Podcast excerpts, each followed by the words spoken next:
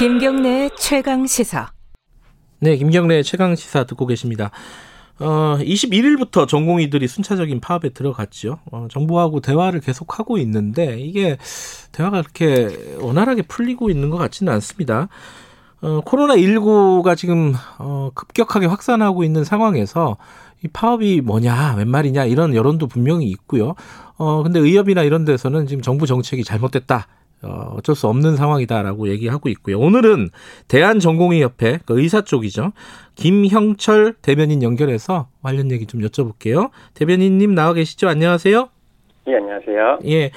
어, 대화가 어제 이제 정세균 총리랑 전공의 협의회 간 회담이 있었죠?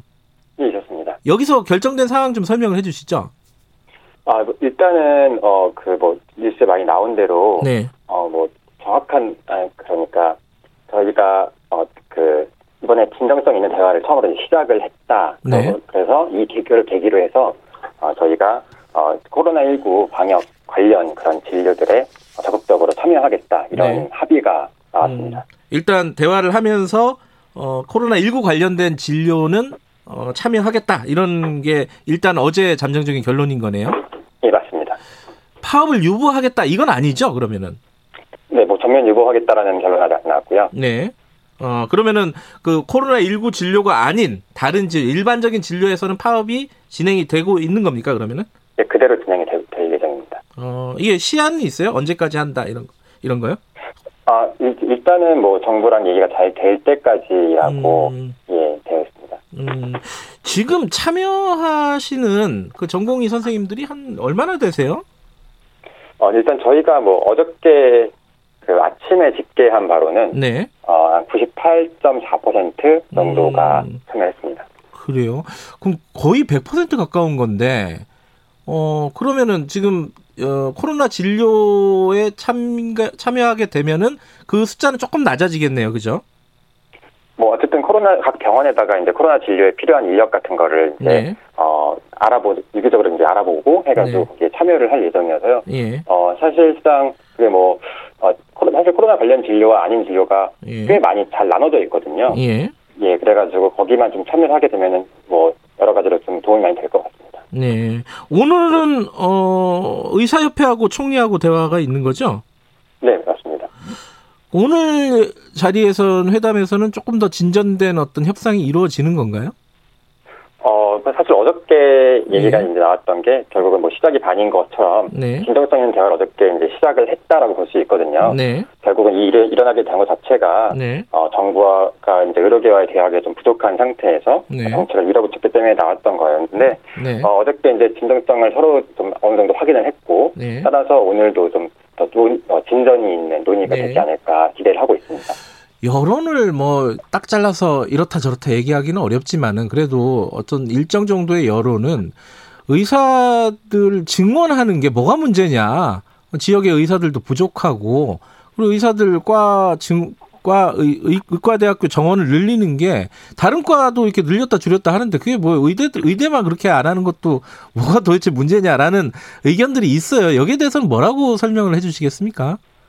그러니까 어, 의대 정원 증가 자체가 나쁜 게 아닙니다. 예. 어, 전문가와 제대로 협의 없이 이루어지는 무계획적인 의대 정원 증가가 나쁜 거라고 얘기하고 있는 겁니다. 어, 그러니까 단지 학생을 많이 뽑는다고 해서 예. 제대로 된 의사가 뭐 컨베이어 벨트에서 찍어내듯이 막 나올 수 있는 게 아닙니다. 예. 그러니까 지방에서 예를 들면 40명짜리 의대 정원을 네. 80명으로 맞추는 식으로 증가시키겠다는 얘기도 나왔었는데 네. 의대생 숫자가 두 배가 되면은 네. 그들을 가르칠 경력 많은 전문의 교수의 수도 두 배가 돼야 되고 예. 학생들이 경험해야 할 환자의 숫자도 두 배가 돼야 되고 네. 그러려면은 실습 병원의 규모도 두 배가 돼야 되고 네. 거기서 일하시는 간호사나 방사선사 선생님, 뭐 임상의사 선생님 숫자도 두 배가 돼야 되고요. 그러려면 결국은 인구 자체도 두 배가 돼야 되는 거죠. 그러니까 이런 것들은 그러니까 하루아침에 이루어질 수 있는 게 아닙니다. 그러니까 어.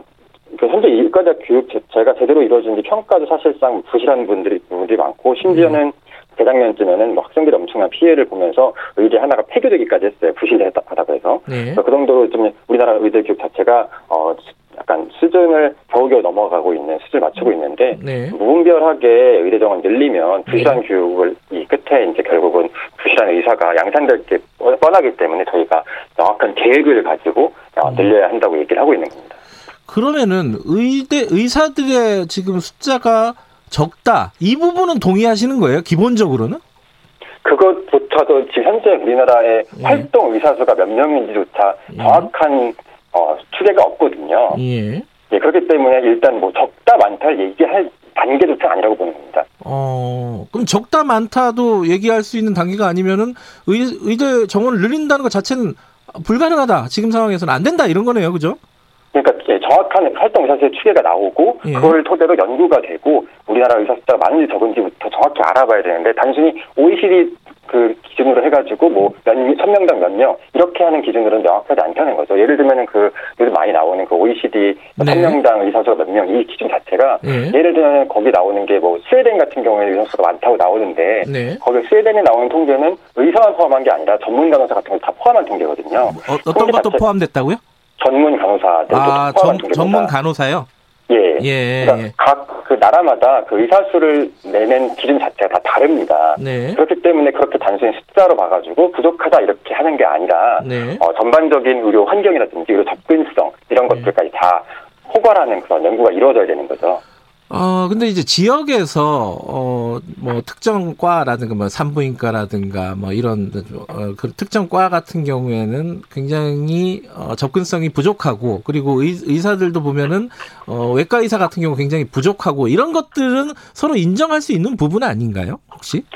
뭐 지금 뭐 필수 의료라고 부- 부르는 그 예. 기피과 그런 부분들 부족하다는 거는 얘기가 많이 나오고 있죠. 예, 예. 어, 그런데 이제 그 뭐 그런 기피과에 관련돼서 가장 유명하신 분이 뭐 이국종 교수님 예, 예. 유명하잖아요. 예. 이국종 교수님이 그런데 TV 같은 데 나오셔서 맨날 하시는 말씀이 있어요. 어, 병원에 돈을 많이 못 벌어줘서 눈치가 보인다라는 말씀을 많이 하셨던 걸로 알고 있습니다. 네네. 아, 그만큼 이제 그런 기피과가 되는 이유가 결국은 처우가 좀 어렵기 때문에 맞거든요. 예. 그거를 이제 해결하는 방법이 숫자를 늘린다고 해서 어, 네. 흘러가 들어갈 것이다라고 하는 거는 음. 너무나도 너무 단순한 방법이라는 거죠. 음. 일단은 처우 개선 같은 것도 같이 이루어져야 되는 게 음. 결국은 그런 문제 해결할 수 있는 실마리라고 보고 있습니다. 그 이국종 교수님 말 저도 인터뷰를 해봤는데 그 어, 의사분들을 거의 뭐 갈아 넣어서 이제 운영을 한다 뭐 이런 식으로 얘기하잖아요. 그게 가장 큰 이유 중에 하나가 처우 문제도 있지만 숫자가 부족하다는 거 아니에요? 결국은 그뭐 예. 기피과는 결국은 가는 사람이 적으니까 숫자가 부족한 거니까 처우 개선이 일단 필요한 거고요. 예. 그 이외에 뭐 노동 강도, 강도가 높다는 거 네. 이런 것들은 전공의들에 대해서 좀 많이 이야기가 나옵니다. 음, 네. 그래서 전공의들이 노동 강도가 많이 높 고 잠을 음. 못 자고 이런 얘기가 나오는데 네. 사실상 좀 전공의들한테 동료 전공의가 더 많아지면 네. 어, 일, 일은 자체는 줄어들겠죠. 예. 하지만 결국은 질은 떨어질 수밖에 없습니다. 예를 들어서 네. 어, 주방장 밑에서 요리 배우는 요리사가 다섯 명이 있는데 예. 손님이 많아가지고 일이 힘들다고 그 요리사를 열 명을 늘리면은 네. 훌륭한 요리사가 배출되기가 더 어렵겠죠. 아. 그럴 때는 주방을 더 크게 키우고 예. 주방장 밑에 부주방장들을 두세 명쯤 고용을 하면은 예. 이 문화생들을 가르치는데 좀 음. 문제가 많이 해결되겠죠. 그런 식으로 해결된다고 생각합니다. 그러니까 이제 지역 같은 경우에 지금 이제 지역에 할당을 하겠다는 거잖아요. 강, 강제로 이제 10년 동안 복무하게 하겠다. 이런 게 사실 지역 사람들 입장에서는 필요하다고 생각할 수 있는 거 아닌가요? 왜냐하면 요리사 자체가 없으니까 일단 밥을 만들 사람이 없으니까 뭐 요리 그런 그 의사라도 좀 보충을 하는 게 지금 현실적으로 필요한 거 아니냐. 이게 지역의 의견 아닌가요?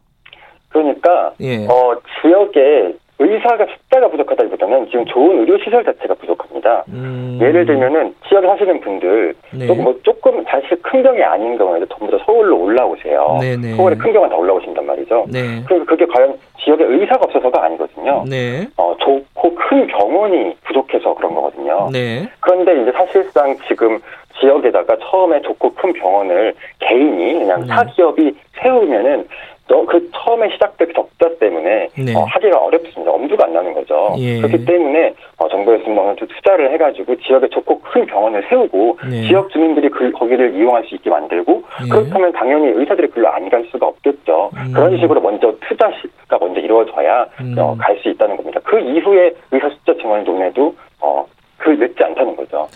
지금 만약에 이제 대화가 진행 중인데 어 정부에서 의대 정원을 늘리고 어 이런 지역 할당제를 실시하고 이런 큰 방침이 변하지 않는다면은 뭐 국가고시 불참이라든가 이런 것들은 예정대로 진행이 되는 건가요?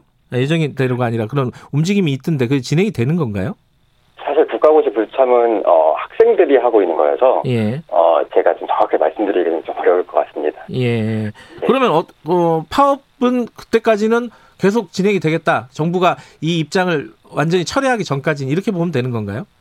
아닙니다. 저희는 요구하는 게이 예. 의대 정원 증가를 철회시켜라 이런 얘기를 하고 있는 게 아니라 예. 아까 말씀드렸듯이 우리와 함께 논의하면서 진행하자라는 음. 게 결국은 골자기 때문에 예. 어, 저희가 받아들일 수 있는 논의가 이루어진다면 아, 예. 예, 진행되지 않을 것 같습니다. 테이블이 마련된다면 처, 철회하지 않아도 된다는 말씀이신 거죠? 그러면은 네, 그러니까 저희가 원하고 있는 건요. 예. 어, 전면 재논의를 얘기하는 겁니다. 이미 여기까지 왔으니까 뒤를 못 돌려. 이미 결정된 거야. 앞으로 대해서만 논의해보자. 이건 아니라 자, 늘려야 되는지 줄여야 되는지 늘리려면 얼마큼 늘려야 되는지 늘리기 위해서 뭐가 더 필요할지 인프라가 뭐가 필요할지 이런 예. 거에서 하- 같이 논의를 하자는 겁니다. 아 그게 철회 아닌가요?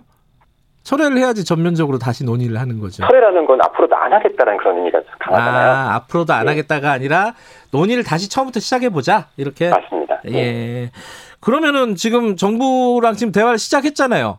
네. 그러면은 뭐 의, 의사 쪽에서도 좀 뭔가 진료를 조금 일부 시작한다든가 이렇게 서로 진행이 돼야 되는 거 아닐까요? 그래서 저희 오늘 오늘부터 오늘도 이제 뭐 음. 그 총리님과의 뭐 의- 의협과 이제 네. 면담 있는 걸로 알고 있고 예. 어, 진, 진전이 있을 거라고 계속 어, 기대를 하고 있습니다. 예. 마지막으로요. 요번에 의사들의 파업이라든가 이런 부분들을 밥그릇 싸움이다. 이렇게 얘기하는 분들이 꽤 많이 있어요. 여기에 대해서 한 말씀 하시고 마무리하죠. 아, 뭐 의사 숫자를 증가시킨다니까 의사들이 반대한다 이렇게 보면은 밥그릇 싸움이라고 보이기가 네. 쉬울 수도 있을 것 같아요. 네. 그런데 사실 의사 숫자 자체가 조절을 하는 게 굉장히 중요한 계획을 세운다, 굉장히 미세한 계획을 세운다 해야 되는 아주 중요한 정책이기 때문에 네. 음. 함께 논의를 해서 하자는 저희의 말씀 좀 들어주신다면 그렇게 크게 이게 불합리하다고 생각하지는 않을 수 있을 것 네. 같습니다. 네. 어찌됐든, 어, 지금 코로나 19 상황에서 의료 현장을 지키고 계신 의료진들 다들 어, 고마워한다는 말씀도 한- 함께 드리겠습니다. 오늘 고맙습니다. 감사합니다. 예, 대한전공의협회 김형철 대변인이었습니다. 김경래 최강사 오늘 여기까지 하죠. 어, 저는 뉴스타파 기자 김경래였고요. 내일 아침 7시 20분에 다시 돌아오겠습니다.